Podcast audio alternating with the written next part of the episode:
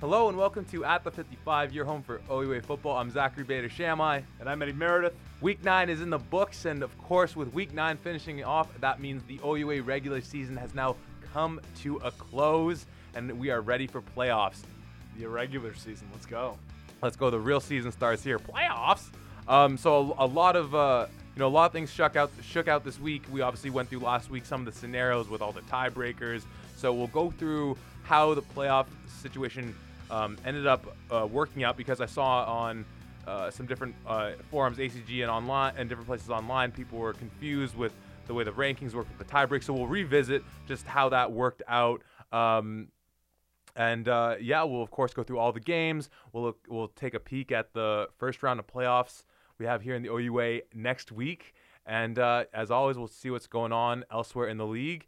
And uh, you know, there's a little more to the story with Greg Knox in McMaster. If you haven't heard about that, Not that we necessarily have all that many new details. No. Just just but one there's a new one. Yeah, there's a new development in that story that uh, I guess uh, we'll, we'll save as a juicy cliffhanger if you haven't heard what's going on. Then uh, haven't heard yet, but um, as always, we'll start with the game. So we'll start off Laurier Western, then go to the Mac Windsor game. York Toronto, the Argo Cup, as I've uh, as I was corrected. Uh, it's not the red and blue game or Oh. the uh, you know any other Battle of Toronto. the Battle of Toronto. It is the Argo Cup. Uh, Guelph Waterloo, and then we'll wrap up with Ottawa Queens. But uh, as I said, we'll start off with Laurier and Western. all right. So the final score in this game uh, was a pretty lopsided 46 to 13 favoring Western. And you know you could have had a little bit of doubt of that outcome earlier in the game. It certainly looked like it'd be a close one. Uh, the weather was brutal, as yeah, as it was for pretty much every Pretty game. much everywhere across Ontario. the province. Yeah. This one a little colder and wetter, I think, than maybe some of the other games, Mm. and that certainly put a A damper where you A- get a damper. Hey, you know it's bad A when it's so it's so obvious that everyone can just tell it's coming. yeah, it put a damper on the offensive productivity in the early goings, as you'd sort of expect. Mm-hmm. Neither of these teams um, are are you know so great in their passing game that they can play through wind and rain and just overall just yucky conditions, you know, without any without any sort of hold up, without any flaw. So there was that, uh, you know, there was a lightning delay also. So there was a, a fun 30 minute recess to the parking lot with all the alumni because this was the Western homecoming. So, uh, and then it rained profusely during that that that uh, lightning break, and we got back to the game, and Western just started pounding. So, on the day, uh, if you haven't seen the stat line, you know offensively it was an interesting day for Western. Chris Merchant had 97 yards on the ground. That was basically due to one big 70-yard run.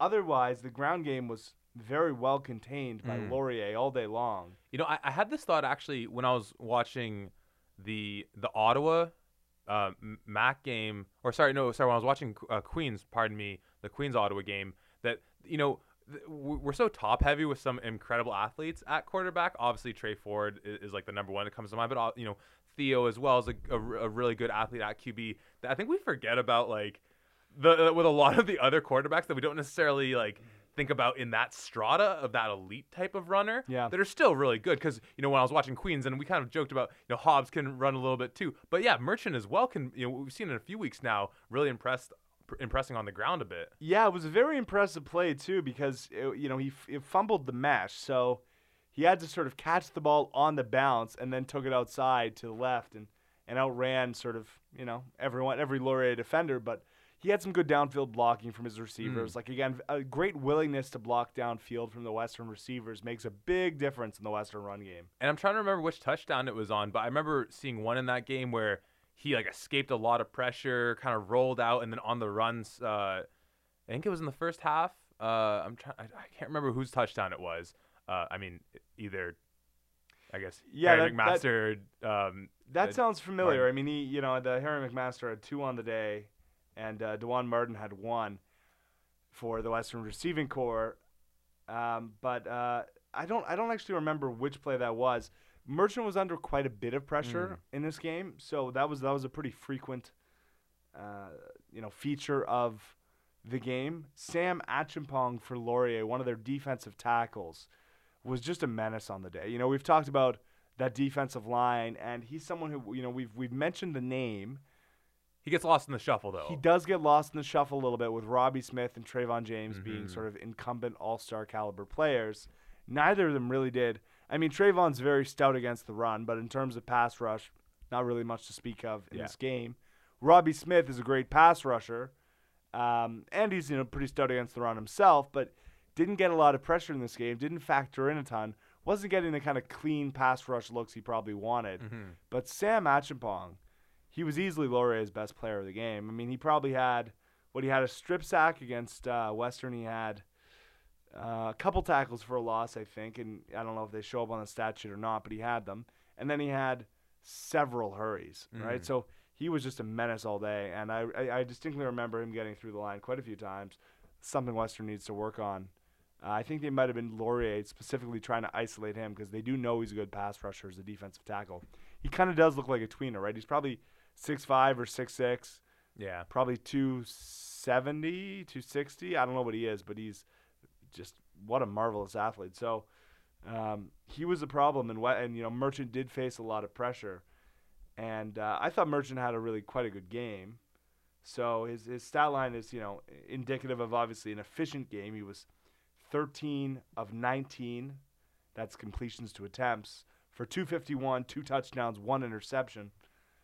You know, I I, I thought he played well all day. I mean, a lot of receiver screens too. Some of that accounted for some of those long yards. With the weather being what it was too, I that's I think that's almost more than you're like th- than you can ask from a quarterback to be able to produce in a you know essentially a monsoon and you know in, t- in such terrible weather you know if you can get that from your QB and then when you it's, what's interesting too is from both teams you know when you look at those kind of bad weather games you would think that the first thing that would catch your eye would be that there was probably a lot of production in the run game because that you'd think that's where the offense would sort of lean towards to escape those troubles that the weather presents. But for both teams, I mean, you already mentioned Merchants uh, Merchants Day and the 97 yards, yes, being aided by that 70 plus run that he had, but then coming in behind him, you know, Joseph only 12 carries, Taylor 10 carries, splitting the loads pretty well for them.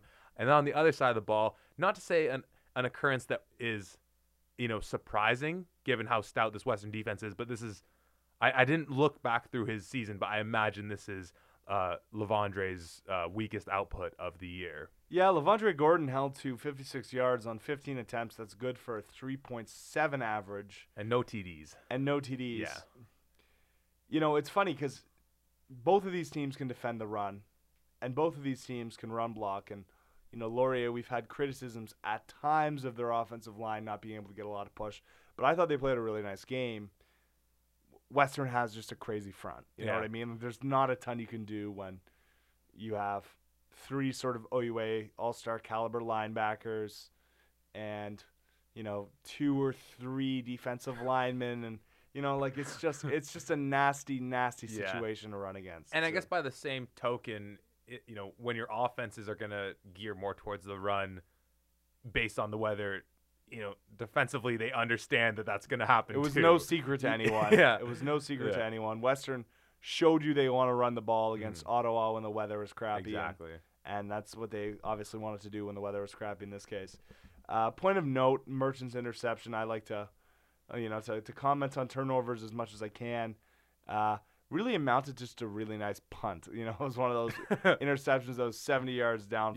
Yeah, yeah. Um, not quite in the same situation where it was, you know, towards the end of the half or, or you know, on third down and it was, you know, like literally like a punt, but just one of those situations where he was getting pressured uh, through. I don't think he was hit when he threw, but he was he was stepping up in the pocket to escape pressure, Right, right. and he heaved it up, and it was a nice play on the ball. Yeah. So You know, and f- for Laurier, I mean, if you haven't checked the standings, this did eliminate them from the playoffs. And you know, going back to the beginning of the season, you know, we we we talked a little bit last week, uh, doing a little bit of a you know look back to how much hype we talked about with this game, thinking that this was going to be, or that there was a strong likelihood that this was going to be the the game that determined the number one overall seed in the conference, and that it was going to be a closely contested game. But if I told you if when we were having that conversation in week two, week three, that I told you that in this game, Laurier was gonna miss the Windsor or Western was gonna win. Laurier, as a result, was gonna miss the playoffs. Connor Carasello would be at quarterback for them, going 26 42. two picks, one TD. Gordon would have a 56, 56 yards on the game, and Kurleigh Gittens would have only five catches for 26 yards and no touchdowns. And that's really the most remarkable thing of all those things. I mean, every every other one of those things I would have said, okay, well, they make a change at quarterback. Okay, that happens. You know, oh, Laurie has a bad year. That happens. Kurleigh Gittens has 26 yards receiving. Like, no, no, no. That doesn't Sure, happen. you must be missing a zero. Yeah. Like, that's Oh, that, boy. and and that speaks, you know, obviously to the Western secondary. Absolutely. The way that they've matured is incredible. I mean, you see that Carosello had 217 yards. Great on on 42 attempts. That's really not impressive, right? Mhm. That's that's um, five yards per attempt or something like that. So, you know that that's that's not great. That's in a very inefficient day. Ah, that's a very inefficient day. There we go. So Kurleigh Gittens being held to that, I think, you know, he found himself lined up on Bleska Kambamba, the boundary corner for Western, quite a bit, and Bleska, I mean, pretty much locked his ass down. And every now and then you're going to get got. And one of the things about Curly Giddens is he's such a focal point of offenses, or sorry, of defenses' game plans for for the opposing offense, Mhm. being Laurier. Uh, that you know sometimes he should get locked down. Yeah. You know, I don't know if you remember like when was it Carleton double team Ternowski the entire game, sort Right, of right. in every formation. The kind of the let someone else beat us type yeah, men- let someone else beat us, and Yeah. and they, I mean, good for Western, they didn't let anyone else Yeah. beat them, but yeah. uh, that that was obviously a really impressive showing. You have to you know tip your hat to the young Western DBs who are stepping into roles vacated by you know the the uh, CFLer Jordan Beaulieu and other sort of veterans, Jesse McNair, you know, an all Canadian guy, Mhm. and they have matured as a unit very very effectively. You know, I've been I've been very impressed. I think uh, Salachev had his best game at uh, at field half, and uh, Jake Andrews. You know, everyone everyone I talk to about him tells me, you know, he's the next real deal. He's playing boundary half. He's matured too. And you have Bleska at field corner, sorry, at boundary corner, and Mackenzie Ferguson at field corner, Mhm. and they're both, you know, just fantastic veteran defensive backs uh, who, who've been locking it down. So very, very impressive day for the Western DB group, uh, adding two interceptions on the day. Uh, the one by uh, was was gorgeous. I mean, he just, you know, rolling over in coverage, breaking hard to the ball, you know, extending for it. It was it was Mhm. fantastic. And then uh, Jake Andrews had one as well, also great. And talking about interceptions, and you, you mentioned the um, the one that uh, Laurier had, and being more of a glorified punt than anything. But you know, shout out to Willamoa who who had the pick Yeah. for Laurier, moving him into uh, second place on the season in picks behind guess who?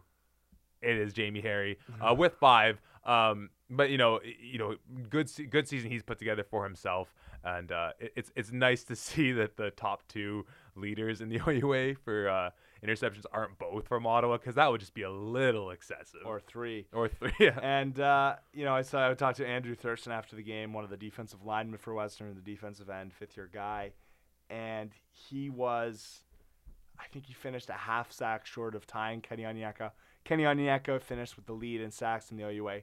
Did play one or two fewer games. Yeah. So, a very impressive feat by Onyeka. We all know Onyek is amazing. Yeah, no, that that was not Yeah. lost on any of us. Yeah. But uh, you know, Andrew Thurston also finished with a uh, a prominent position on the sack leaderboard in Mhm. the OUA, uh, and had another brilliant game. I mean, the he's become one of those sort of forceful, forceful defensive linemen who, even if he doesn't get a sack in a game, you know that he's disrupting the passing game immensely.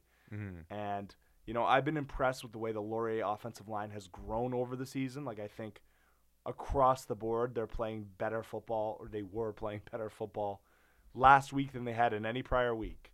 A credit to, to Big Drew Merleitner. He's been good inside, but these two tackles, Bryce Bell and Sukni Cologne, routinely are getting better. That being said, they were not up to the task of dealing with Thurston uh, on the day. He was he was a force, you know, and frankly, no one no one really has shut him down yet. So from what I've seen, I mean, on the stat sheet, maybe it's a uh, you wouldn't call it a pedestrian day. He had five total tackles, but you you know you he doesn't have a sack. He doesn't have um, multiple tackles for a loss. He has one. Mhm. Uh, he had the forced fumble. I don't remember seeing that, but it happened. Yeah. and uh, and you know he had a great day. You know again, and also one of the things about Western is so many guys are capable of making plays. You know, in in, in the course of just sort of any given play. Yeah. That you don't get the same sort of stat accumulation of say you Any know, standout player. uh, of of what you've seen on Guelph or what you've seen on Right. Carleton with their linebackers, but Mm. just it cannot be lost how good the Western linebacking corps is, even if they don't statistically stand out at all. Mhm.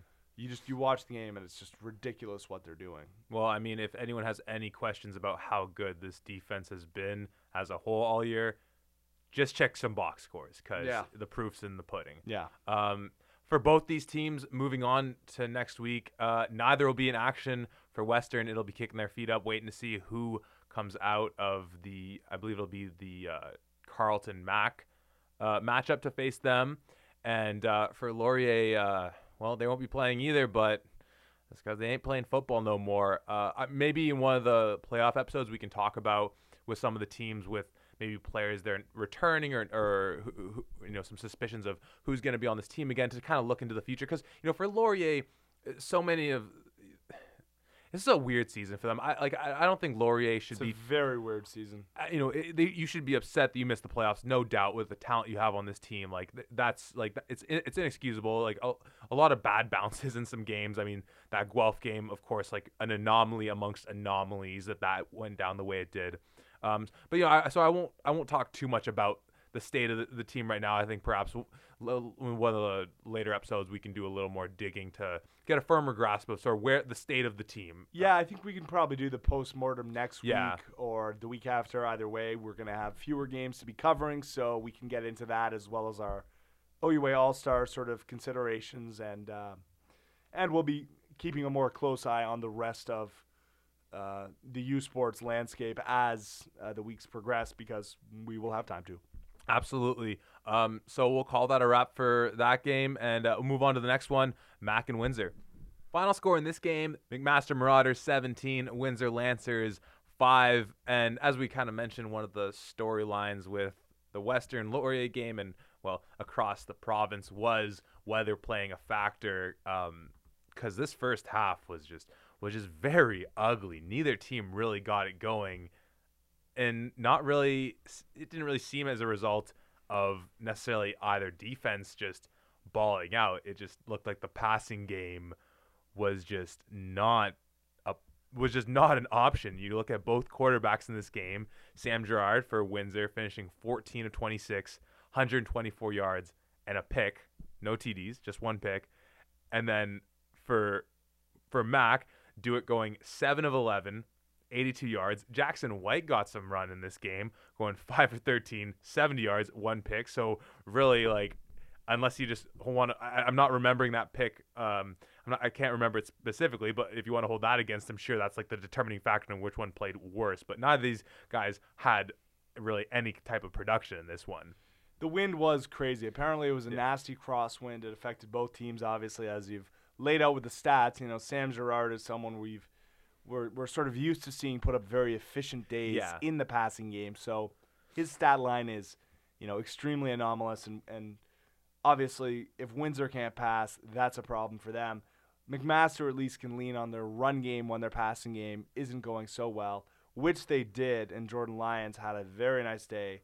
Uh, 19 attempts, getting him 184 yards. It's good for 9.7 a carry and a touchdown on the day. Jackson White also had a touchdown. and and uh, to lean on uh, uh, Jordan Lyons' production, also good enough to secure him in in fourth in terms of uh, yards per game in the OUA. And I just pulled this up because I knew it was close going into this one with an average of 94.9 yards per game above fifth place Nathan Carter for Carleton at 94.5. So it's a nice little Oh, notch on the break, belt. Nathan. but you know, really nice game for the Lions. Um, obviously as the stat, stats bear out, but you know, it was it was just nice to see because I felt like he had a couple games where, and maybe with them working Allen back into the fold, you know, maybe some of the attention was taken away from him. But you know, at the beginning of the season, this was one of the top backs for sure, and clearly his stats show that he was he's he, he is one of the top backs. That there's no question. But there was a few games where I just kind of felt like he he, he just became a little his production quieted down a little bit. Whether that was a result of I mean when they played Western and everyone's production went down tremendously, or Yeah. maybe in, like I said, integrating Justice Allen back into the fold. Could that have had an effect? Perhaps. So you know, this is a type of game that it doesn't necessarily. I mean, it's a, it's a great stat line. It it doesn't blow me away, but just because I, like we know how good a back Jordan Lyons is. This is an East West guy. Guy showed out in the combine, all those things. Um, so just a, a- a great way to for him moving into the playoffs to really you know get himself going. Yeah, he's a great player. He's shown it all year long. Can't hold it against him if he's had a quiet game or two against Western or teams that have game plans specifically for the run and committed heavily to it. I mean, U of T comes to mind as a team that did that. Yeah, yeah. And I mean, obviously, he showed it in this game. And McMaster's offensive line showed uh, a little more, I think, in the run game than they had in the last weeks as well. And obviously, the the two are, you know, just so interrelated. You can't separate a running back from his blocking. It's it's impossible. So Yeah. it's basically impossible. You can obviously look at sort of raw skills and the decisions he makes on a every down basis, but those have never really been in question for Jordan Lyons. He's a very tough inside runner, and he had success on the day. Um, Dewick, you know, it, it should be noted, Dewick didn't leave the game um, in, well, for any reason other than that he was injured. He had, uh, I forget what the injury was. I was told uh, something. Anyways, very descriptive today we are.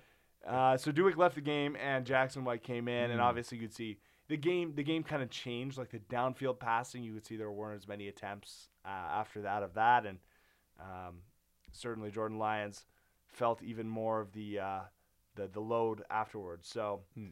uh, the wind and the uh, the lack of Dewick definitely uh, definitely helped the master run game. No doubt, but you know whether it's Dewick or whether it's White, and you know Gerard leading the way for Windsor the whole game. You know if you look through, uh, if, if you don't know, on, on the OUA's website they put up they put up the box score, but they'll also give you drive summaries. And the drive summary for this game, if you just go back and forth, looks like a special teams practice. If you'll indulge me for a quick second, just going back and forth between the two teams, starting with Windsor, uh, punt, then Mac punt, then Windsor punt, then Mac punt, then Windsor punt, then Mac punt, then a Windsor fumble, then a Mac fumble, then a Windsor field goal attempt with a miss, then a Mac punt, then a Windsor punt, and then a Mac field goal attempt and a miss, and then another punt, and it's just like Some really good symmetry going on.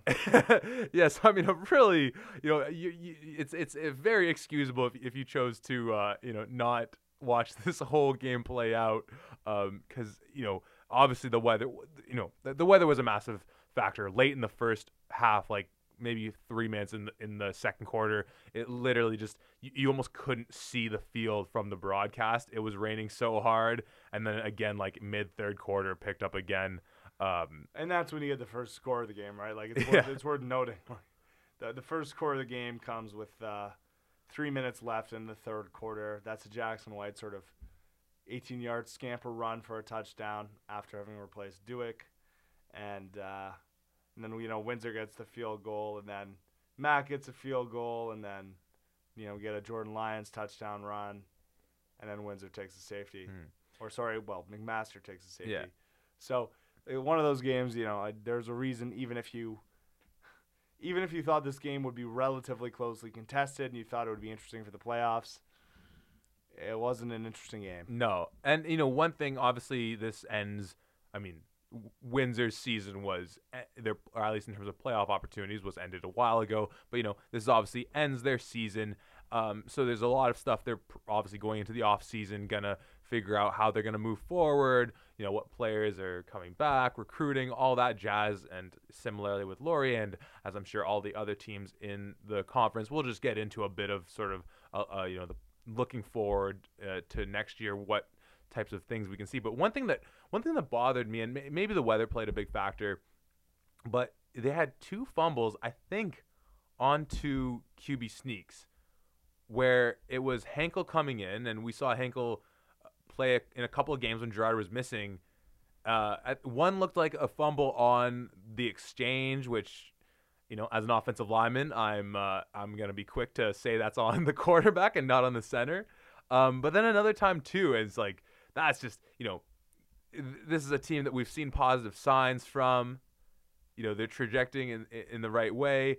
But that it, that's just like ugly stuff to see in a game. Is just ugh, brutal, brutal. And, and and ugly mistakes have really been the thing that's killed Windsor in a lot of games this year. And Yeah. I'm not saying necessarily those are the things that killed them in this game, but that I mean that's just that's routinely been a problem for them against Laurier. We saw that. I mean, not Western, but in previous games that they've lost. Mm. Against, the Carleton, Carleton, yeah, yeah, the two- Guelph game. it's it's been sort of these these implosions and Yeah. you know I guess you know there's sort of a maybe an attention to detail missing Mm. um, in some of these instances. But I also I don't want to lay that at the feet of anyone in particular. It's a young team and they've been playing well and they've been maybe not over their head, but they've been playing better than I expected for sure. I mean, we expected them to miss the playoffs, Yeah, but I didn't expect them to be as competitive as frequently as they've been this season. no so, doubt. Uh, full credit to them. Gross mistakes have cost them, Yeah, but excellent play overall has made them. So, Mm. or in, I mean, as much as it can when Yeah. you're missing the playoffs. yeah. Per, you know, as you said, perhaps they haven't played over their head, but they've definitely turned some heads in terms of what's going on out there in Windsor uh, with the football. you might have hit the nail on the head. Oh my goodness. Something else punny Yeah, related sh- to the we word should just head. head Let's just point. Oh Mm. boy, stop while we're ahead. Oh god. Oh. oh. Anyways, um what I, I think we might just be done after those puns. Yeah, we might just have to head it off at the pass. um, so you know another name we mentioned uh, in this game a few times, Justice Allen, as we've seen him return. Bit of a quiet game for him. Only five carries in the run game for 17 yards. Uh, you know, not uh, you don't get the attempts. Obviously, it's hard to really tell uh, say much about that. And in the passing game, only two receptions. Um, so you know, He had a costly drop. Uh, tough. I mean, goal goal line area when you drop the ball, that often tends to limit your, your touches afterwards for for Allen. So that's life. I mean, he's obviously a focal point of the offense, and, and they want him to be involved. But he's still, you know, he's still at 55 yards receiving. So yeah. it's not it's not as though they, they sort of wrote him out of the offense. They can't. He's just too valuable to them. Yeah, you know, I, I, I, I hate to feel like we're just kind of not giving due to these teams, but really, there's just not all that much to talk about from this one. So I, I'm just gonna say we'll probably have to move off of it now. Uh, I think we mentioned Mac gonna be playing next week uh, in Ottawa, making the trip to face Carleton, and uh, for Windsor, well, they can go uh, hang out with Laurier, and uh, I don't know, it, whatever. Commiserate, I suppose. There you go. So uh, that's that's that one. Once again, Mac 17, Windsor 5. Let's move on to the next one. So now moving on to the Battle of Toronto, the red and blue game, the Argo Cup, the Toilet Bowl, whatever you want to call it. It's York. It's U of T. Final score in this one: the Lions 31, the Blues 15, and you know this solidifies the 0 and 8 season for U of T, and you know it gives York a, the three and five season. I, I think we we went through a bit of their hi- history. The last three and five season they had, I think, was like 2005. So a great, you know, a a great year for York. Like obviously they missed the playoffs, but you know, as we talked about not too long ago, those playoff chances were a legitimate possibility. Not you know going into that Carleton game. Yeah, I don't know how everything had to break for them to make the playoffs, but I think they would have been in if they had beat Carleton. And, and obviously, we didn't, you know, we know that of the bottom three teams, it's very likely one of them gets to a two win season, but not as likely that one of them gets to a three win season. We did not Yeah. think they'd get over Waterloo, and they did. Sort of a bit of a throwback to years past when Waterloo was the whipping boy. Somehow York managed to hold on and beat Waterloo in that game Yeah. giving them that that three win record, and then they almost could have got to four. So if they had, that would have been incredible. Um, And it could They- have been a playoff game for them, which it- would have been amazing. yeah. Yeah. So this game ended up being thoroughly irrelevant. Yeah. Uh, as uh, this was the third win, we sort of assumed it was coming. Yeah. Credit to York for not playing like it's an assumed win. They played pretty well. Oh yeah. I the, mean, fi- the final score doesn't really do you justice in terms of how the game played out. the 28 points in the second quarter probably is, uh, you know, that, that that's probably a little bit more of uh, the the separation of these two teams. Yeah, and 12 of U of T's 15 total points coming in the, the late third and the fourth quarter. Yeah. Uh, Uh, the game was obviously thoroughly out of out of reach at that point. Mhm. So you have to give credit to uh, to to Brett Hunchak. uh, Absolutely. and you know what? Again, York is another one of those teams with a very good whole receiving corps. mm-hmm. You know, you look at Alex Daly, Eric Kimmerly, Colton Hunchak, Luka Hakunavanhu, Nikola Kalinic. That's a really nice group. I mean, Yeah. all the way. So I think Kalinic is a guy we'll see in the CFL next year. Apparently, he's highly sought after. He's because he's going to be a great special teamer. He's very, you know, very big, fast, and physical. Colton Hunchak would not surprise me if he sticks in the CFL next year. Um, so uh, you know, definitely a team that's going to have a lot of upheaval. We'll get into that in greater depth on Yeah. a future episode. But a nice game from York overall. Toronto working in two quarterbacks today. Your boy Lucisano, Vince. the Luch. Vince Lucisano obviously is. Uh, yeah, he started the last game and played in relief in the game before because Connor Ennis got injured. who was in relief of Clay Sakira. So we've now seen our fourth U of T quarterback throw the ball on the year.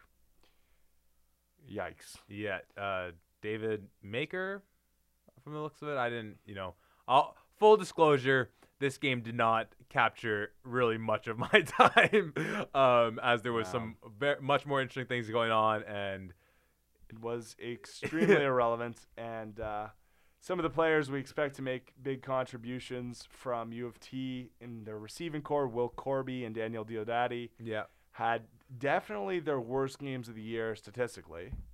They combined for a total of three receptions for negative seven yards. So that should tell you about all you need to know. I, I think you were looking at their rushing there. You're correct. I mean, you're correct. I was gonna say if Will Corby having 114 yards in the air is his worst game, I've been missing the boat on him. That would be the sorry that correct. Wow. Shows you how much attention I paid to the game. Will Corby had eight for 114, a Yeah. very good day for him. That was a rushing total. Uh, U of T still can't run the ball. Yeah. Not much is new. Yeah. They, I mean, they had some. They had some effective runs, obviously, on the day. I'm just looking at the box score here. Didn't watch the game, so U of T, um, sort of a, a mer- well, not even a merciful end to their season. It's just, just Yeah. been a rough It ride. really just you know, really and rough ride. and we were definitely and perhaps we were going for a bit of a reach but there were some positives we were seeing. It was really fun to see what Sakura was doing earlier on in the season. And you know guys like Malcolm Campbell Carter Gladman um, you know uh, I'm trying to remember. Makai Henry. Makai Henry, of course, you know, some guys that really showed some promise on that defensive line and just schematically some things they were doing that looked like maybe it was a reach. I don't think at any point we thought this was a good team by any means, but like there's some nice things that you could follow, like storylines. yeah, exactly. And defensively, schematically, they did cool things. And you, you know, you have to tip your hat to players who are who are playing well on bad teams Yeah. because that's tough, right? It's tough to continually stay up for games when you know you're not going to be in it. I mean, you you and I have no experience with that, so I mean, we can't really speak to that. No. I mean, I was on a Uh, couple. Not well, I uh, mean, you Guelph wasn't always good when you were there. Well, for one year, Yeah. and I, I didn't, I didn't start or Uh-huh. play or dress. Well, Scout team. well, then we know why. Um, there we. Thank you. But no, you have to give you have to give U of T. I mean, you have to give their defense some credit and, and those two receivers, Corby and Diodati. Yeah. uh, some credit. So I don't know what else to say. I mean, I, you know, Malcolm ah, Malcolm Campbell had another sack in the game. yeah. Obviously, he's a player we've spoken about at length, and you have to assume, you know, he's going to be a very big time CFL prospect. And you know, he's like, you, when you look at like recruiting, a lot of the time you he's putting up the stats and everything, but a lot it's just like, he's got he's got the right frame, he's got the right body. Like he can probably get a little bigger, which I'm sure in like a CFL team, like they'll be able to, um, you know, get him to the size he needs to be. But once again, going to the, the leaders, we talked about how Onyeka just uh, beat out Thurston for the lead with seven to six and a half. But right there in thirds, Malcolm Campbell was six of his own. Um, you know, and yeah, like and I think he leads the league in tackles for losses as well. yeah. uh, which is obviously an impressive stat. This is only his third year of eligibility too, so he does have another year until Mm. he is CFL eligible. Yeah. Um, but obviously, you know, a wonderful player, and uh, uh, definitely, if I, you know, if I'm picking one guy on U of T to get an All Star look, it's him.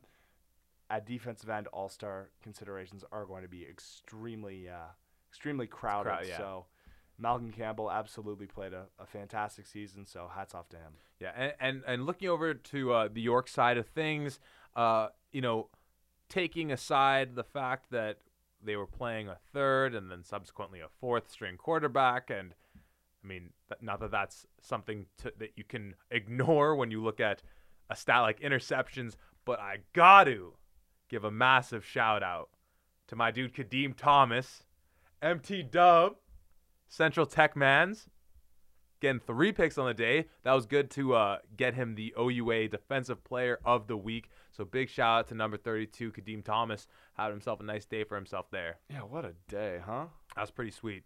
Um, And uh, Rossini Sanjong Jabom also had a sack on the day. He's someone who we've also pointed to as being one of those great defensive ends, highly, highly athletic on a, on a well. York isn't as bad a team as U of T.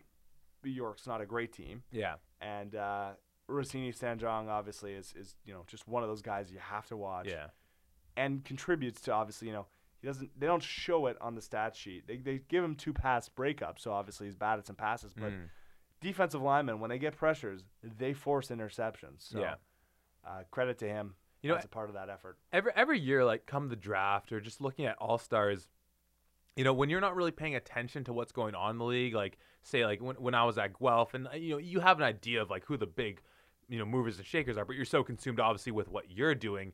You know, when it's time for the draft, time for all stars, there was always moments where I was taken aback of like. Oh, there's I didn't know there was a tackle from U of T who's like a star, or like there's a defensive lineman from York or a DB. All these things, you know, because you just don't pay attention to them. But like there is like that talent is still there. Um, and you know whether it's Rossini for um, York, whether it's um, Campbell for U of T. I mean these guys these guys are still there putting up stats, and it's like football's not a game where you know. I know people talk about with basketball. If you're a good player on a bad team, well, someone's got to score you don't have to do anything in a football game. You can just get annihilated. Like you- don't like the like like you, don't true. you don't have to score points. Like you can just score zero. You don't have to get sacked. So you know. Anyways, just big ups to these guys. so you're correct. That's a very very funny way to put it, uh, They- well, and, and entirely accurate. yeah. Um. So you know, once again, final score: York 31, Toronto uh, Toronto 15. The end of the season for both these clubs. We'll get into more of uh, perhaps what we're possibly going to see with them down the line, uh, whether it's uh, it, you know in a week or two or, or whenever it comes. But um, you know, we'll uh, we'll put those two to bed and uh, we'll move on to two teams that we will be seeing next week. And in fact, we'll be seeing them playing each other again next week with the Waterloo and Guelph game. Final score in this one Guelph 47, Waterloo 44. This was a double overtime thriller, and this game lived up to the hype we thought it was going to be. I hope you listened to us last week when you told you you need to watch this one because it was exciting from start to finish. And you know we'll go over how the playoffs uh, you know broke down as a result of, of of this game and of course the others. But you know a massive win for the Griffins uh, and a game which like some other games we saw this season, a lot of just nice play- bounces just went the Griffins' way. Uh, I think it was four, five fumbles for the Warriors, four of which were lost, and I'm not sure if that includes the Jason Richards punt block slash return TD. That's It- typically how they they note it. yeah, I mean, it was such a weird play. Like, if, if you miss the play, uh, Jason Richards, shout another MT Dub guy. Uh, we played with his older brothers. We're Um, deep. We're deep heavy in, in the streets. all the Toronto mans. Um, but uh, he he got in on the punt and he kind of had that traditional like arms extended, looking to block. But then, without seemingly breaking stride, you the next thing you see is him just with the ball and run it into the end zone. Um, I am seeing here they are listing Caleb Gerard with a fumble and with a fumble lost. So I'm assuming it is that play. But, you know, massive turning point for them there. Um, but you know, it, what what always amazes me with Waterloo is, and obviously this is a game that so easily they could have just won, but when you look across their games, wins or losses, Tre Ford is always there doing the Tre Ford things that he does. Yeah, Tre Ford, as we've said before, does Tre, Tre Ford Ford, things. things. He's he's the only kid who can do this in all of Canada. Put up a 396 yard day passing Gross. and 73 yards and a touchdown on the ground to go with five passing touchdowns. My goodness. And you know we we uh, And he was efficient, 30 of 38. My goodness. Um, we I, I think we were we were wrong, or more specifically, I think I was incorrect earlier in the season mentioning that um, the OUA passing touchdown record was 24 or 26, whatever it was. That was what was listed on the OUA website. So if you're gonna kill me, I'm taking it from the source, supposedly. So even though he got five more passing touchdowns, which I forget what that puts him at for a season, I think it's 28. yeah, puts him ahead. Yeah, puts him ahead of the mark that we thought he needed to get to break it. Um, apparently, that puts him in second. Um, I don't think it'll surprise anyone if he ever Yeah, breaks it. boo. Some- the yeah, season sucked. but one, but a guy for uh, Waterloo who we have spoken about every week is Tyler Ternowski, and he did in fact break the uh, receiving touchdown record, um, picking up two in this game, uh, finishing with a nice day, uh, seven receptions, 107 in the air to go along those touchdowns. But what has to be noted is how much respect the Griffins D gave to Ternowski. Mm. They would not let him be isolated. They would they basically refused to not have him be either a true double cover bracket with sort of a low defender and a high sort of safety over the top, or it could be, you know, a corner half combo. Or if, if Tyler was in sort of the, the main formation side with other receivers, they would be heavily, heavily shifted towards that. Yeah. So both him and Gordon Lamb, to be clear, got a ton of attention. And Oh yeah, and they still produced. and they still Oh, produce. and it's gosh. like you find like the one play where Ternowski isn't in double coverage in the first half, and it's him breaking down the seam, catching that deep pass from Tre Ford Yeah, I, I, for his first touchdown. well, I think Ternowski even had a yeah, he had a drop touchdown. He came across the formation. He was just wide open, just slipped through his hands. I believe Waterloo ended up scoring a touchdown on that drive later. Um, yeah, you across the board, like you meant. Yeah, I mean Tyler Ternowski had the the drop on. Uh, you know, a play where they formationally got him to the flats, Yeah. of, sort of out of the demon look, which, as we've talked about in the past, is a, a three-person backfield, including the quar- sorry, four-person backfield if you include the quarterback, Yeah. but three non-quarterback players in the backfield: a W, an H, and a running back. That's a slot receiver, a fullback kind of slot receiver, and obviously the running back. And Mm. they they formationally motioned Ternowski to the flats, got him open. He dropped it.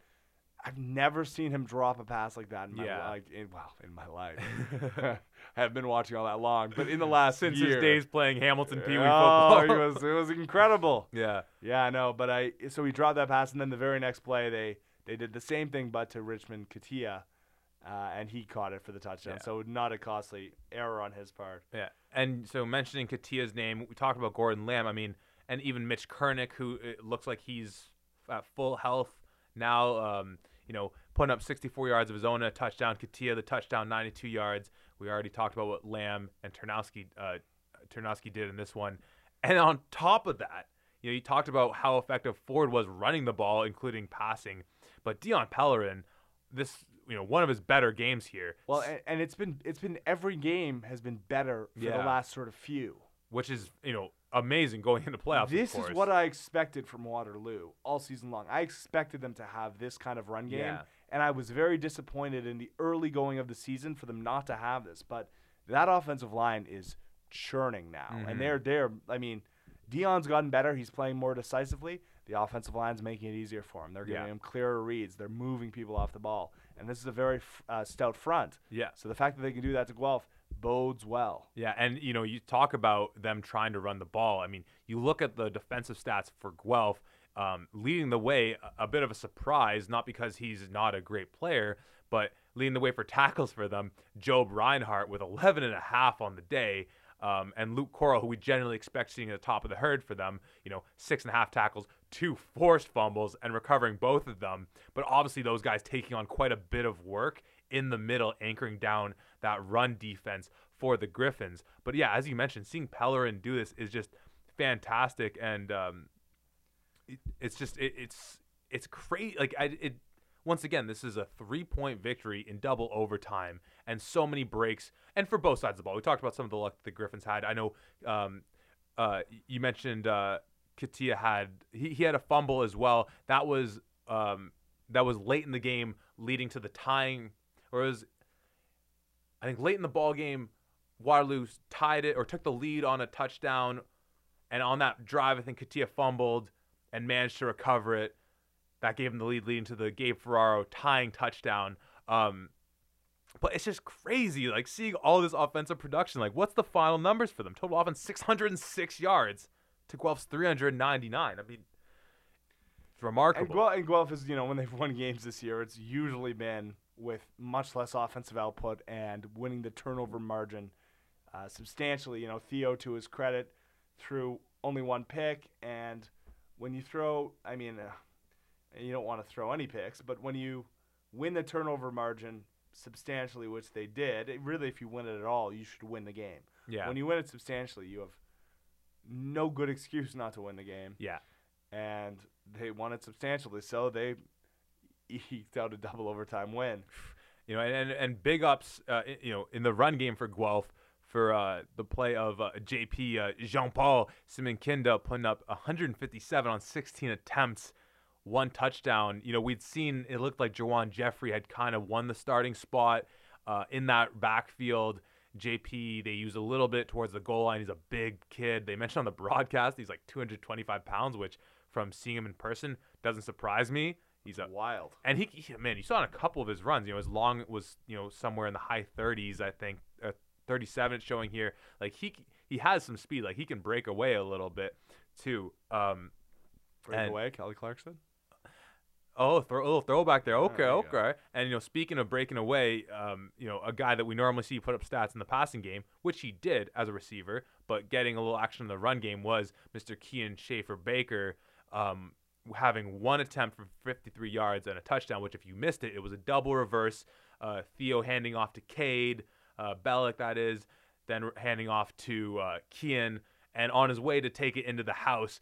Big ups to Theo for just putting the body on the line, a beauty cut block. I don't know who it was for the Warriors coming across the formation. You know, this is still a kid who spent two and a half, three years playing DB. He's he's a banger and he's a good athlete. So you know, big up setting up there, and you know, mentioning Cade Bellick's name, finishing with four receptions, 48 yards, and a touchdown. You know, Swaggy B, my dude. Uh, he's been having a, a really a bit of a quiet season, but you know, constantly putting up production. And Thomas Bresciani for them, two receptions, 36 yards, and he was really key down the stretch in the fourth, and I think in overtime too, just when they needed to get some yards. I think those probably were when his two catches came. Also had a bad drop towards the end, but um, obviously huge for them. And Lucas Brennan, I remember uh, seeing this happen on some kind of, I think it was a play action, him just leaking out of the backfield. You got to feed the big man every once in a while. So only the one reception for six yards, but I, I'm pretty sure that's his only reception, only yards on the season. And he's become a you know a very formidable blocker as a fullback. Like he he hits. Uh, Yeah. it's fun to watch. I mean, I remember him being a defensive end recruit and being a big recruit and and starting on that side of the ball. But fullbacks, you know, the best fullbacks are usually linebackers or defensive ends who get converted. And Yeah. in this case, uh, yeah, he's done a very nice job for them. I think he's become vital to that run game. Mm-hmm. Um, and moving over to special teams for Guelph, because this is obviously huge for them.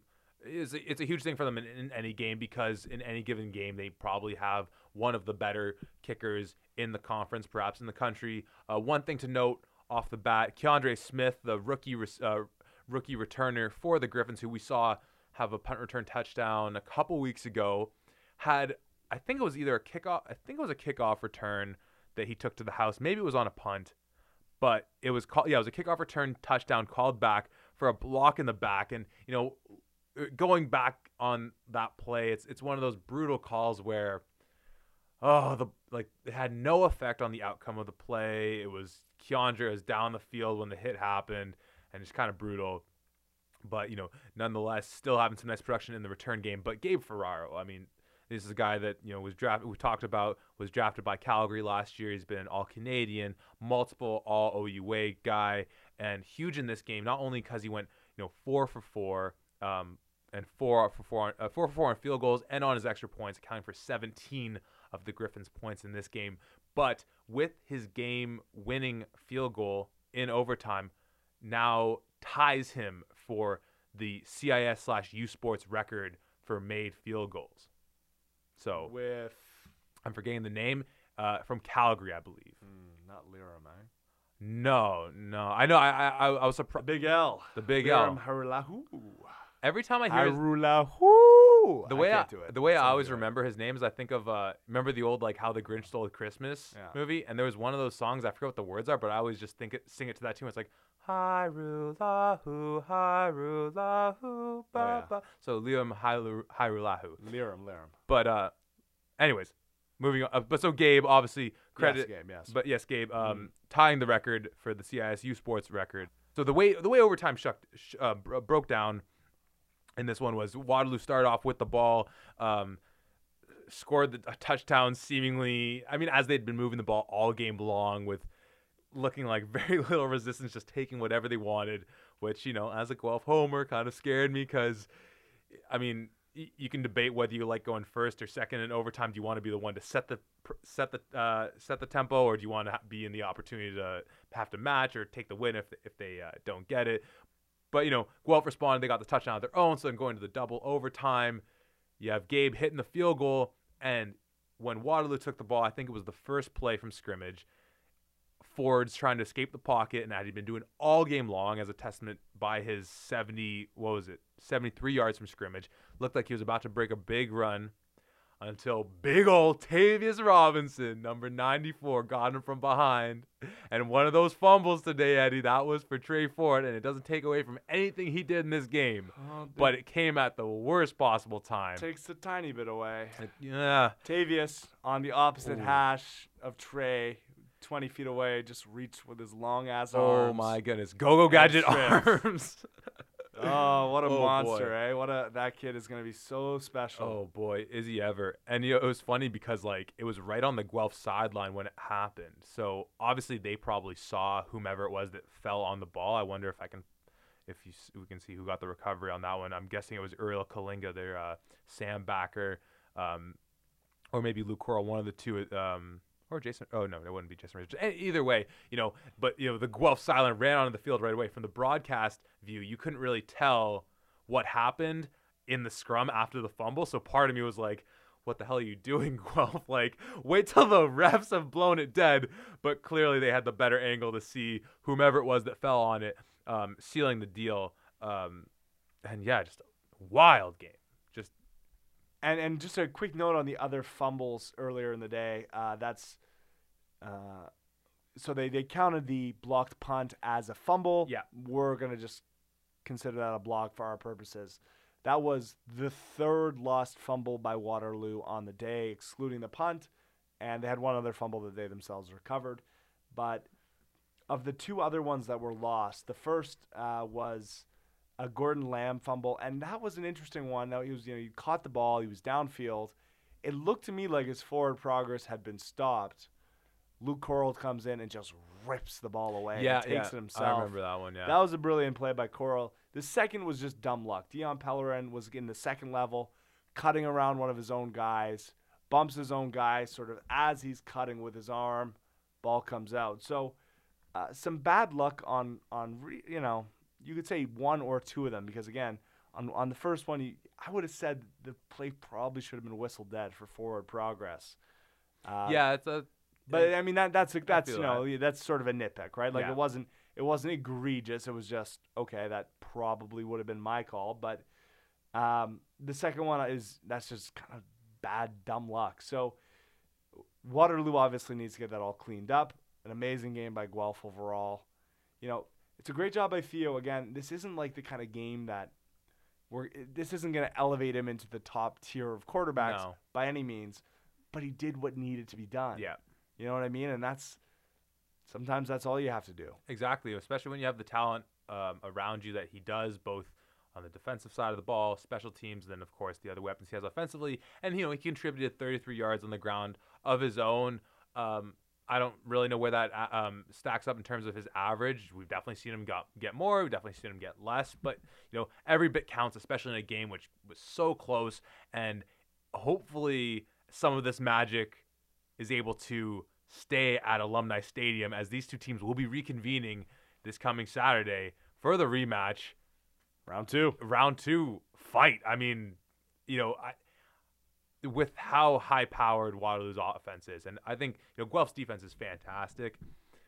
It, it's it, I could see it going. You know, if we take away some of those mistakes for Waterloo, like this isn't a close game, and yeah, there was some mistakes that Guelph that Guelph was the that, that Waterloo was the beneficiary of as well. But it's just hard to like you can't. It's hard to win games when that's the type of offensive production the other side of the ball is going giving up, and I mean, you know, I'm sure the defensive minds, Grandy and the likes at Guelph are, you know, racking their brains to come up with a way now that they've seen them on, seen them live. They have the tape on. They have a full season's worth of tape. But you know, th- this hasn't allowed any teams aside, save for Western, to slow down Waterloo. So, you know, it, it, I mean, it'll be interesting. At the very least, I'm just hoping that we get another just brilliant game from uh, these two clubs in, in, a playoff atmosphere. Which you know, if you've never seen a playoff game at Alumni Stadium, it's a great crowd, really good atmosphere. I'm sure it'll be a ton of fun. Um, and yeah, I can't can't wait for it. And for for Waterloo, I'm, I'm also just thinking about this now. It's kind of funny is finishing four and four again, but with of course the wild, wild, um, you know, playoff scenarios how it how it broke down this year was good enough to get them into the playoffs, whereas last year that four and four, well, so a huge congrats Yeah. to Waterloo. They've officially made it back into the playoffs, as you just said, and that's that's an enormous milestone for the program. One that they will be, you know, even if they lose next week, they can be incredibly proud of. Yeah. uh, it's a you just you got to tip your your cap to Coach Bertoia and all the kids who followed him there, and have turned this program from you know the perennial whi- whipping boy to now a legit contender. Yeah, and and for and for Guelph, you know, big shout out to to my dude Todd Galloway for you know in his first year as the head coach of this team. There were some bumps along the road, but you know, it, once again, if we are kind of talking about where these where the league um, ended up versus where we thought in the beginning of the year, Guelph has a three seed in this league. That you know that that that wouldn't have surprised me to for anyone to have said that. The way it played out surprised me a little, but you know what? They're there. They're in the dance. They got home field for one game. Let's see what let's see what can happen. So um, once again, that was the Guelph uh, Waterloo uh, game. Let's move on to our last game now with Ottawa and Queens. Final score in this one: Ottawa 27, Queens 22. This was in Kingston, and we talked last week about that we uh, how this was Western's homecoming for this final week. Completely uh, whiffed on it. This was also Queens' homecoming, so the double Week Nine homecomings happening in the OUA. Um, of course, unfortunately, didn't give Queens the spark they needed to take this one. I believe with the way that the other games broke down, Queens still would have missed the playoffs had they won this one. I I think that's correct. I I, I haven't double checked it, but you know, once again, when, uh, weather playing a massive factor in this one. You mentioned the crosswinds in that Windsor in the Windsor game. You know, they were mentioning on the broadcast in this one like 30 kilometer crosswinds happening, and it, it really, it- you know, the proof's kind of in the pudding. You know, we'll look at Nate Hobbs, 17 for 40 for the Queens, 291 yards, but only one touchdown and three picks. And for Ottawa, you know, Sawyer Bittner coming out 13 for 25 with 105, one TD, and two picks. And they actually used Laverick a little bit in the second half, uh, who ended up five for nine with a pick of his own. And you know, it didn't. It it kind of just seemed like they were just trying to change it up, which I don't. r- I didn't really I understand. I don't love that. I didn't either. I don't love that. You know, it, it's like you're you've got you've come so far with you know you made your you, you went through the the the you know you went through the the ringer early on figuring out who's going to be your quarterback. You figured out his Bittner. Bittner's put together a nice season for himself. The making that move here, I it's especially given the weather. Yeah, I really didn't like it.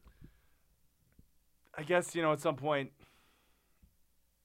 you just have to try something else. I mean, you assume you assume the wind is an equal problem for everyone, but maybe someone's better at throwing it. I don't know. Yeah, maybe. There there were obviously some interesting things going on at Ottawa because you also saw Jamie Harry playing a little bit of receiver. Yeah, that was very interesting. I don't think he got any receptions. No, I definitely saw him get but he was out there. He was out there, and what was funny is the, the moment it took notice, I really noticed was on one of the picks. I think it was, I think it was on Bittner's, on one of Bittner's picks where Harry made the tackle, and so I see number one Ottawa making a tackle, and I'm like, I kind of just spaced out oh, for a well, second. he makes lots of tackles. Makes lots of tackles. I'm like, wait, wait, what? yeah, just that like, wait a minute. So that's a really interesting wrinkle they're throwing in there. And, and they also, if I'm not mistaken, I thought they had Luke French out there as well, but I, I, I Hmm. could be just I could be just straight up wrong on that. So maybe the It's like, GGs are oh, just messing with all of us. just- look how good our DBs are. we Yeah, can play them anywhere. yeah, exactly. I guess that whole expression Uh, about DBs and hands doesn't prove out uh, prove to be true for these it's guys. not universal. It's No. not universal. Well, I mean, we see Jamie, you know, he holds their field goals and he returns kicks for them. So clearly he's got a Yeah. good set of mitts on him, which, if, you know, proven by his uh, league leading pick in picks. I mean, it only makes sense that Ottawa would give us more reasons to talk about Jamie Harry and gush about Jamie Harry. Uh, we all love Jamie Harry here at the 55. It's we very are very true. we are really just we're the biggest fanboys and and uh, of course they just want to you know keep our attention and they nailed it. Hook us Good up with an you. autographed jersey, please. Good, for you, Jamie. amazing. Put it- Parisi, you, you you know how to get us. Put it right up on the wall. Take down the family photo. Jamie Harry autographed jersey. really the whole DB corps. We could we could uh, Oh yeah. we could use one from each uh, if that's not too much to ask. I don't think it is, and I think they should come through. Um, but looking at the traditional receivers that Ottawa normally puts out there, uh, nice bounce back game for Carter Matheson. You know, we saw in the U of T game, and of course it's U of T caveats, caveats, asterisks, asterisks. You know, saw them really just airing it out to him. Catching, connecting on some deep bombs, and you'll finish it with another. And in the Western game, of course, seemingly all facets of Ottawa's offense got diminished substantially. Matheson having a really nice bounce back game here 11 receptions, 125 yards, one touchdown. Um, so a really good game for him.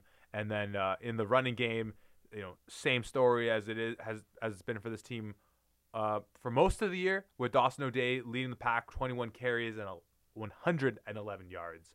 Um, still no Bryce Vieira though, which, you know, w- we talked about. Obviously, this was a must-win game for Queens, but for Ottawa, there was a chance they could have lost the home, the um, the two seed, which, you know, with Bryce not being out there, that extra week off is obviously going to be massive because, you know, w- Oh yeah, enormous. you know we've we've we've seen them take on Western at home in in a bad weather game, whatever you want to say about it.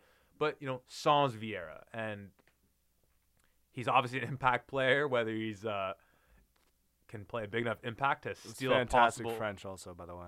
Pardon? Songs. Son- oh, thank you. Bilingual. Sans Vieira. Uh, Oh. Once again, you got to pay due to you got to pay your respect to these Ottawa teams, man. Um, but you know, r- regardless, like a big impact player that you know, maybe it's just one or two of those plays that turn that Western game maybe not into a win for Ottawa, but just change the sort of narrative of how that game went. The type of plays that Vieira can contribute. Um, so it'd be really interesting to see. And and the kind of plays that the receivers for Ottawa can make when the winds are not gross. And it was it was a very windy Yeah. day in Ottawa last week as well. So Mhm. Ottawa now is. I guess they're getting used to playing with uh, inclement weather or, Yeah. or, or poor wind conditions at the very least. Uh, Queen's not so used to it, and obviously it, it affected Hobbs' accuracy. He still had, you know, plenty of yards in terms of his uh, uh, passing yardage, but it just wasn't a very good day for him. And obviously, defenses ruled the day on both sides. yeah. Dawson O'Day, 21 for 111 yards. That's good for a 5.3 average. You know, he did a nice job of, of churning out the yards. But Queens' run D, and it really the entirety of Queens' team, has been so much better over the second half of the season. It's a shame we don't get to see them in the playoffs. Yeah, and you know, not just that, but their like their rushing attack itself was kind of picking up in this game once again, maybe as a result of needing to go to it a little bit more. But you know, you had Jake Puskis with 54, you had Rashid Tucker with 33, Tristan Kucher 16. I mean, those have kind of been the guys that they played around with all year. Had some nice production for Yeah, them. not a brilliant day on the ground, but it, like you know, uh, effective, effective enough. Yeah. I mean, you sort of we look at average yards per run in in uh, the OUA a little bit differently than we would in the NFL or the CFL for that matter. You know, we sort of I I would kind of want my running back to never close out a game much short of five yards, because it just means the running game wasn't routinely effective in, in keeping you ahead of the Yeah. sticks. But uh, you know, there's also a million different ways I can go, right? You can have a couple big runs, or you can sort of be getting five yards every run. Mm. And in this case, uh, you know, it was there weren't a lot of super long runs for either of these teams. In fact, there weren't any super long runs for either of these teams. Yeah. The longest for either team was 13 by Dawson O'Day, and you know, 11 by Puskis, and 12 by Hobbs. You know, th- again, so one of those days where the running games were not dynamic and explosive, but we Mhm. knew Ottawa had a good run defense, and we've seen Queens come along quite a bit. So, kind of impressed with both of these teams the way that they've grown and developed. Again, a little bit sad. Nate Hobbs finishes his his um, his his five years at Queens uh, on a bit of a sour-ish note. and it's it's it's it's reflected. You know, obviously the box score isn't great, but you look at those picks. Two of those picks were red zone interceptions, following Queens' def- defense taking the ball away from the GGs. So blown opportunities, and then the third pick, if I remember correctly, on that flea flicker play that Queens has run a few times this year, where they have I think it's a receiver motion, and then they flick it back to Hobbs, who then slings it out to whomever it is who's the um, receiver running the deep ball. And I've like we've seen that play like three, four times, which in the scope of a season obviously isn't that many plays. But when it's a trick play like that, you can just see it coming from a mile away. I remember like watching the watching that play happen live and thinking like, oh, this is that flea flicker. And Ottawa's def is the the one of the best defensive back corps in the league as we've talked about all season long. You know, I'm sure it, it clearly didn't surprise them either, as that was you know the third pick in the day for Hobbs. Um, which I mean, the play call's not on him per se, but um, you know, it, it's you know it's it's unfortunate, and, and I, I totally agree. Like I was really starting to enjoy watching Queens, uh, Queens play as, as a whole unit, not just offensively, but on, on defense too. So it it you know it, it sucks. I mean, it's it's a great state for the, the OUA to think that two teams that are so much fun to watch. Well, I mean, even even York's been fun to watch at times, and, and Windsor, but specifically talk about Laurier and Queens, two teams that are really enjoyable to watch. And yeah, it sucks we're not going to see them in the playoffs, but just for the state of the league, I agree. that's a good thing. I agree. It's a wonderful thing for the state of the league, Yeah. and it's just it's unfortunate for Queens because again, just one of those teams that had some bad bounces over the course of the season, and you know really could have seen them being five and three pretty easily. Their disgusting blowout loss against Laurier, where Laurier just manhandled them so badly Yeah. earlier in the season. It would have been really interesting to see a rematch of that game because I have no doubt in my mind it would be a very close one, No, I agree. second go round. And you know, this was obviously only a five point win for Ottawa. Midway through the fourth, it was only a two point lead for them. So you know, eh, and you know, this is an Ottawa team that's been top of the league for, if not the whole, at least the you know, eh, for most of the of the year, they've been a, quite a strong team. So I mean, Queens putting up a, a, a tremendous fight. You know, one thing for the GGs looking forward. You know, we, we talked a bit about the impact having that bye week's going to be to get Vieira back in the mix. But another guy, I, but a guy I saw go down, and if you didn't hear about this one yet, I'm sorry to break the news to you because it didn't look great. Was Thomas Rollins in the fourth quarter? He went down the tackle for them, and it, it they didn't mention what the injury was, but it just they the, play had to stop for a bit, like to get him off the field. So, you know, I I haven't heard what the result of that was or if he can make it back, but a big loss for them there. Yeah, that sucks. I mean, obviously he's been playing very well for them and is a pretty crucial part of their offensive Yeah. line. Their best offensive lineman, no no question about it, in my opinion. So hopefully he's fine and they can get him back out there soon because otherwise that's a pretty big void to fill. I don't know what their tackle depth looks like, but I know they're starting a first year, a very very talented first year no left doubt. tackle. Yeah. But if you're starting a first year, typically it's not because you have fantastic other veteran tackles waiting in the wings. Yeah. So, uh, hoping hoping for Thomas Rollins, uh, you would hate for him to end his. I think it's his fourth. This is his fourth year. Mm, yeah. I would hate for him to end his uh, this season uh, on that note. Yeah.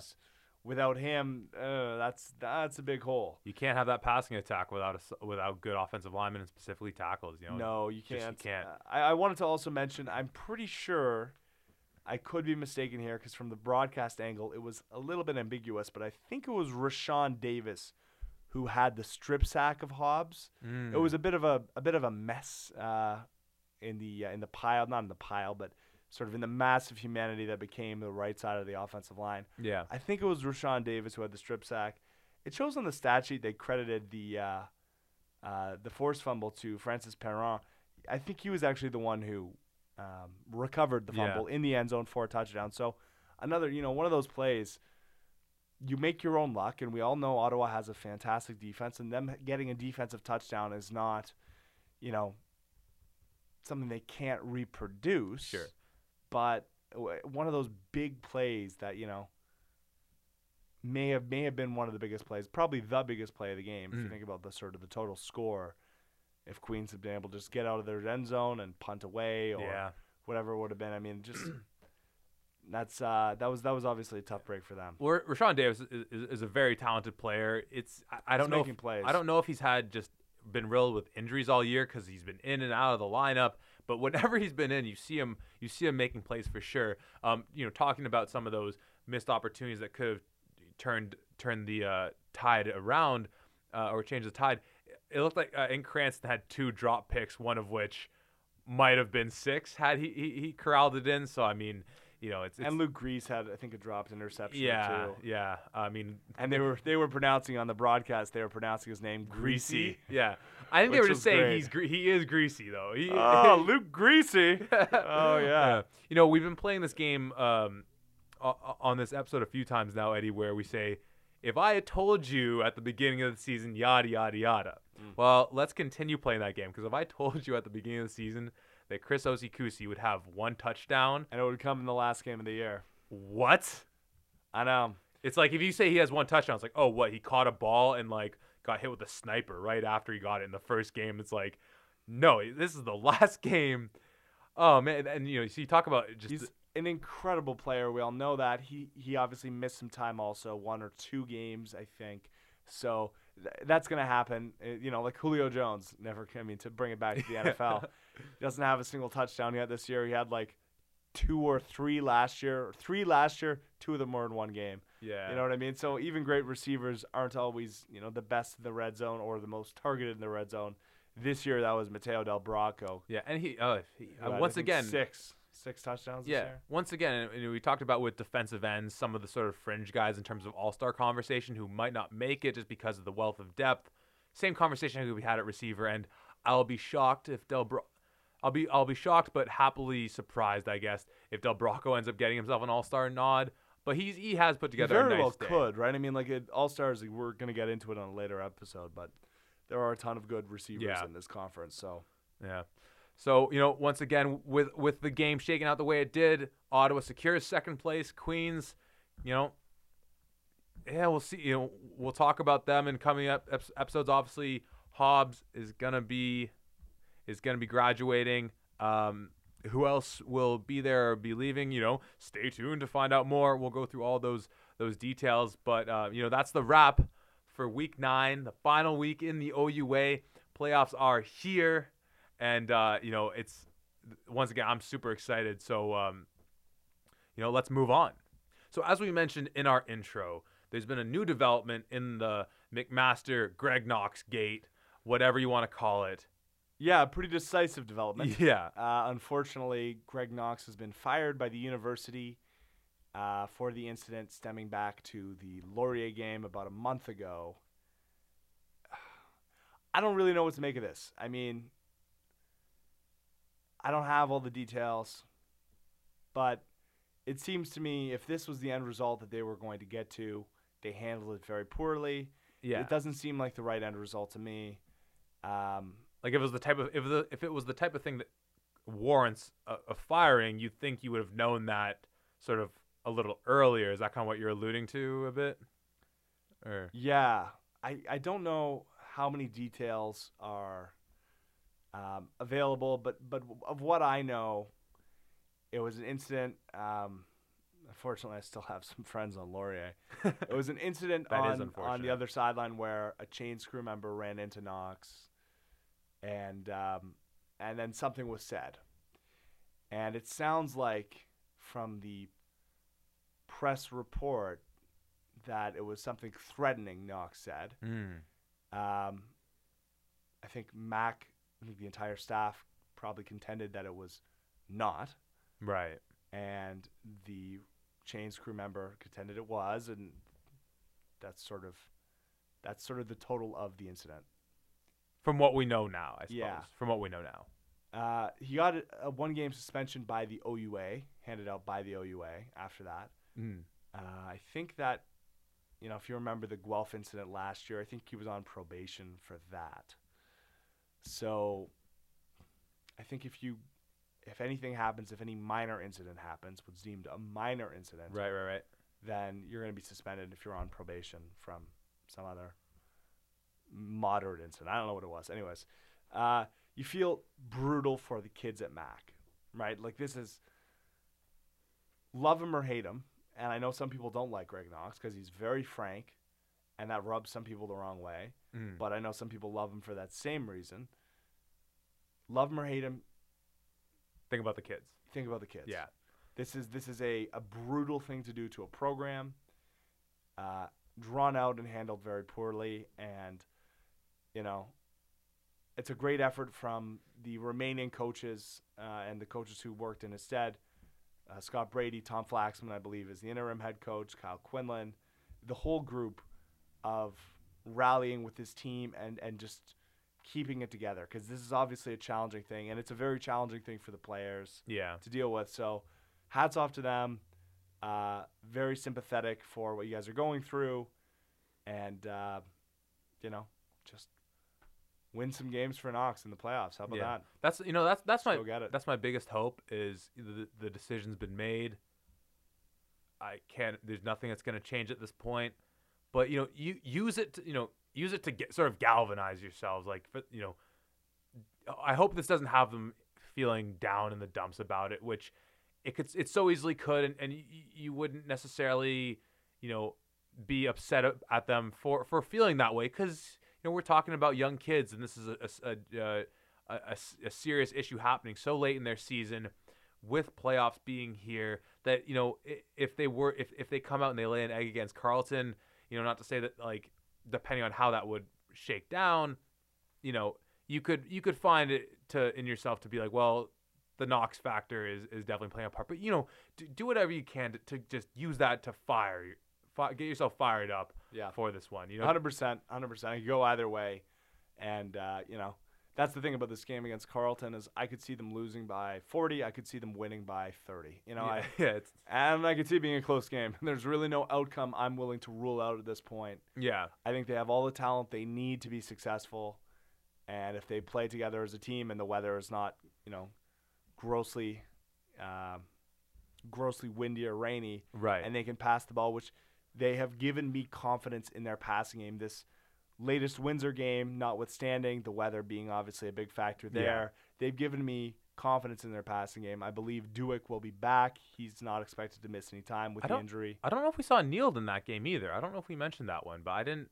I didn't see his name come up, but you know he's That's a really good point. That's I obviously- didn't either. yeah, but you know, and Mm. that's obviously a huge part for them. That'd be a big thing to miss. You know, should we take this opportunity now that we're talking about Mac and Carleton to kind of explain how the standings, you know, broke down with the tiebreakers? Sure, give us a quick rundown. yeah. I, I personally still have been looking at it and it's making my eyes go cross. So Okay. Um, you so, tell me. So the final the final standings, of course, Western eight and zero, Ottawa six and two, securing the week one or the first round of playoff bye. Then you have Guelph, Carleton, Mac, and Waterloo, and of course Guelph, Carleton, and Mac all at five and three. So we mentioned the steps that the OUA takes to determine these tiebreakers last week, but we'll in more detail explain how that played out in this scenario. So, of course, the first step is most league wins, and all the, the three teams are tied at five and three.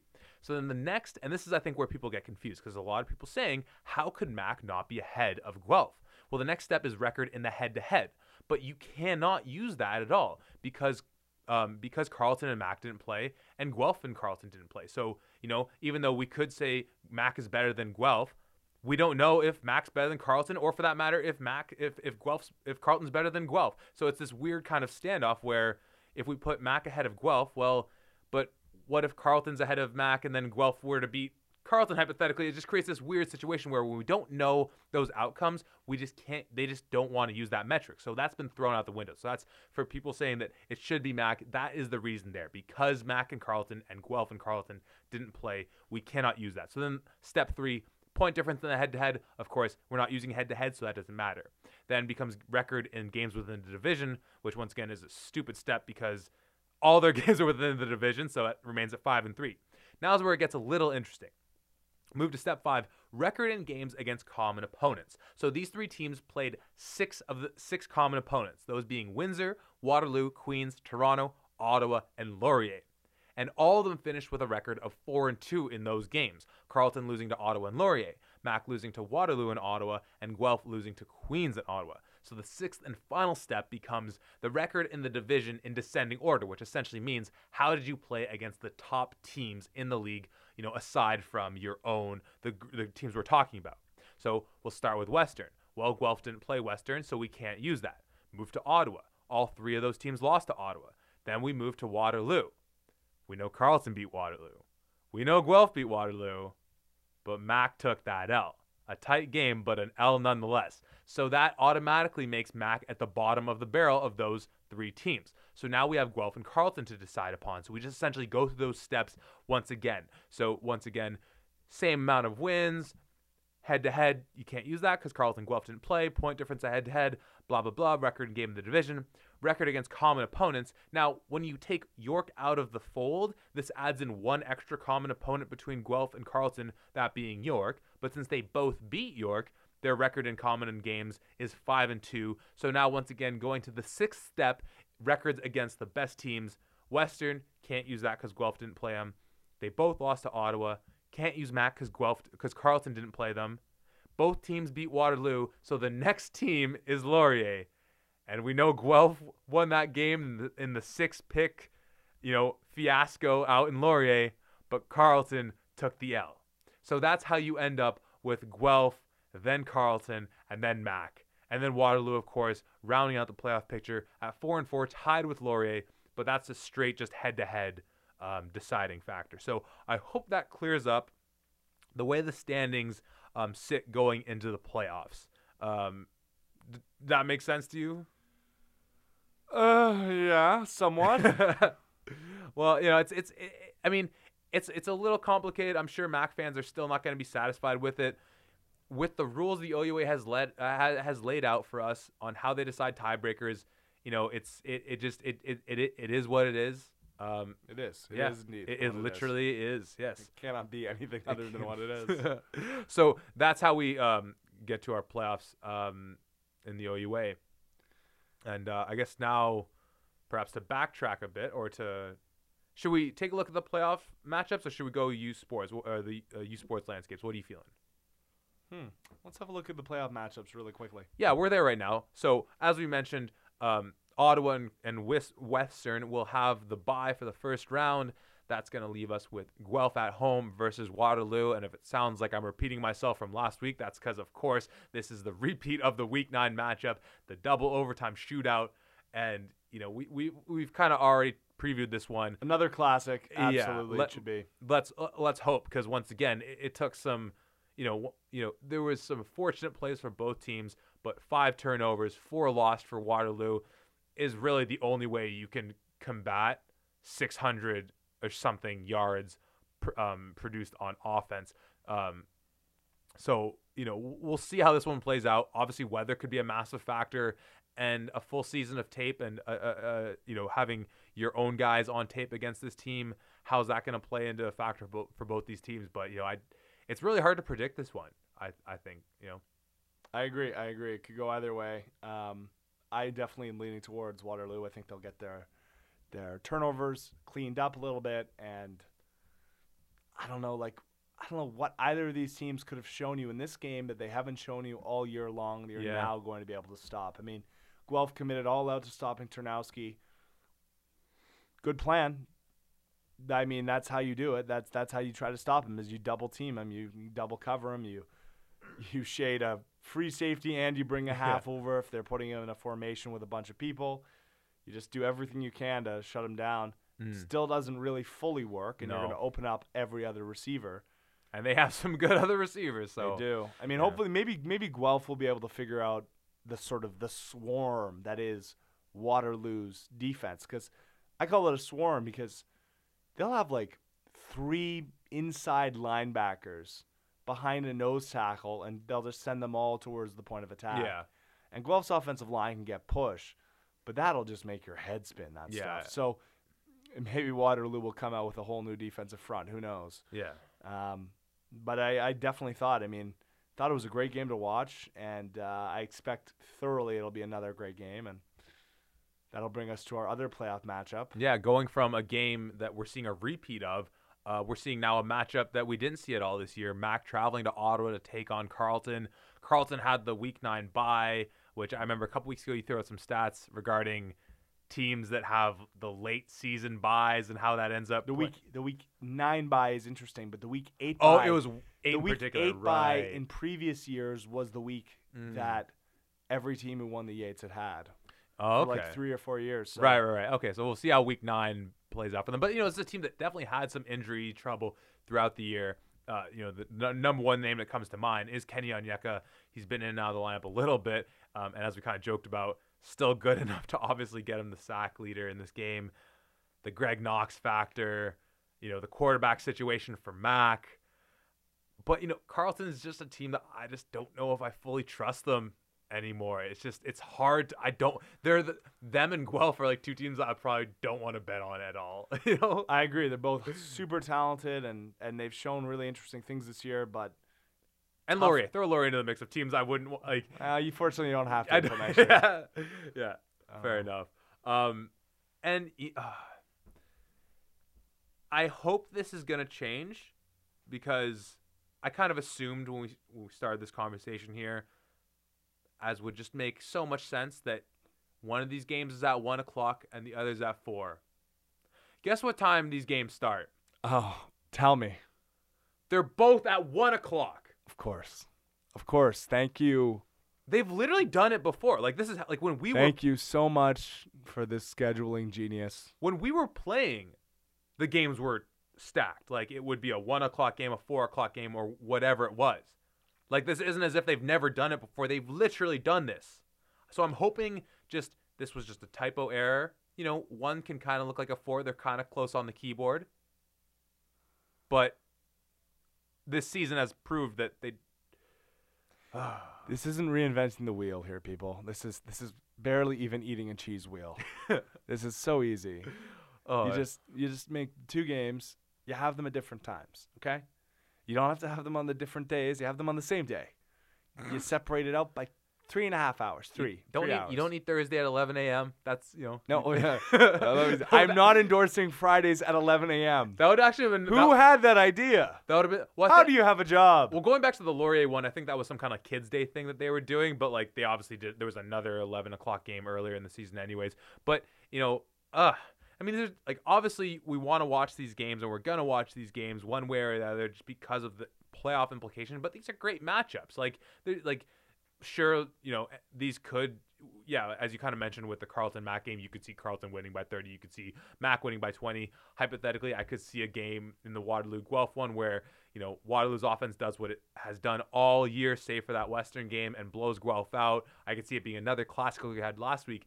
We really don't know, but that's also just the intrigue of it. We can't really predict what's going to happen in these, which, you know, will hopefully just make for great games, which I'll probably end up having to watch one live and watch another on the on demand thing. I will give OUA credit for that. The on demand feature they do is pretty cool, but you wouldn't need to use the on demand as much if we could just have them staggered a little bit. Um, so that's definitely frustrating.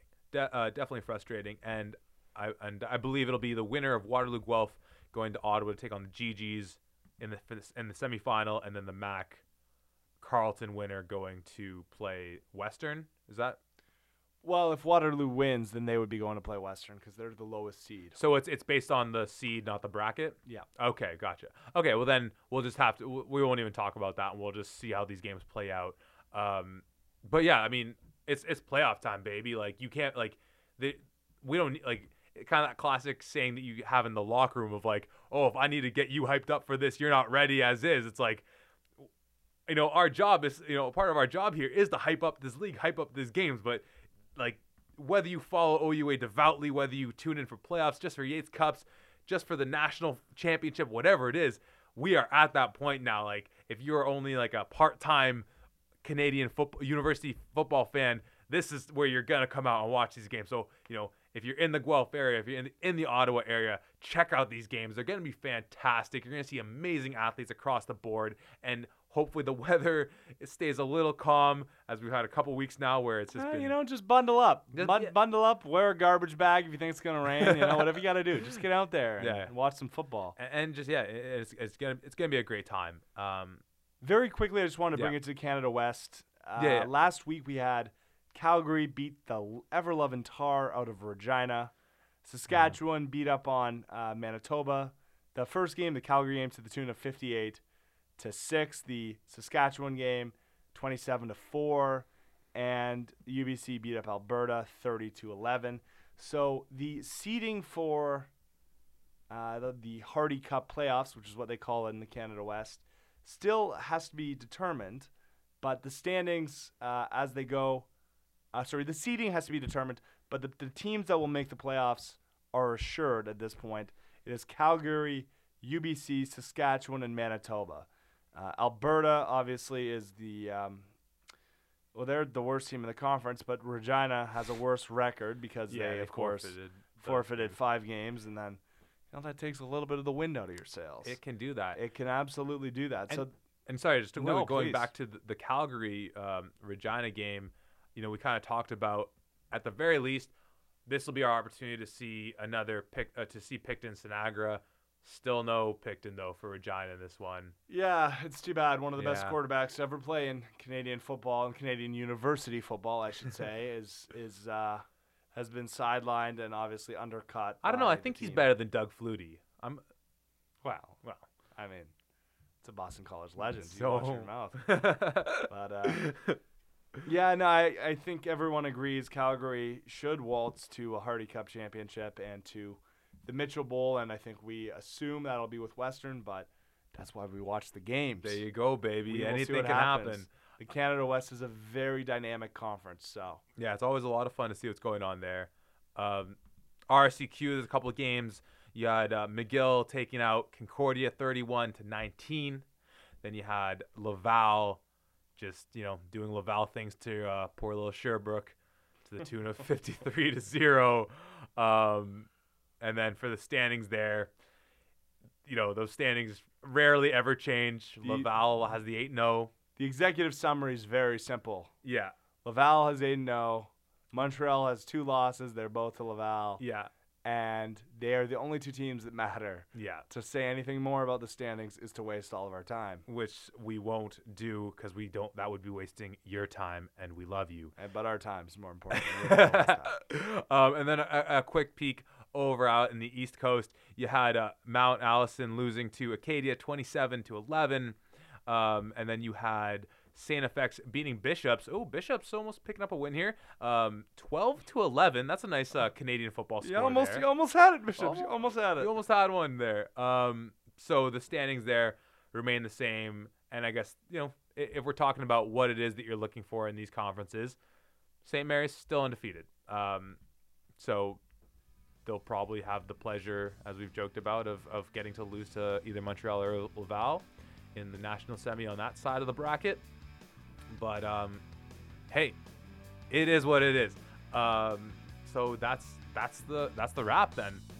That's what we got for you. Anything else, Eddie? No, that's it. I think next week we'll hopefully have our all-star sort of contenders and considerations in, and then uh, we'll sort of go over, you know, the, broadly the stats across the entire country and, and have a look at, uh, you know, how everything's shaken out statistically this year. Yeah, and maybe we'll take a look at some of the programs that didn't make it in as, in terms of like what's Yeah, we'll do postmortems on yeah, teams that yeah, didn't make it in, and we'll do a little do a, little, work bit. there.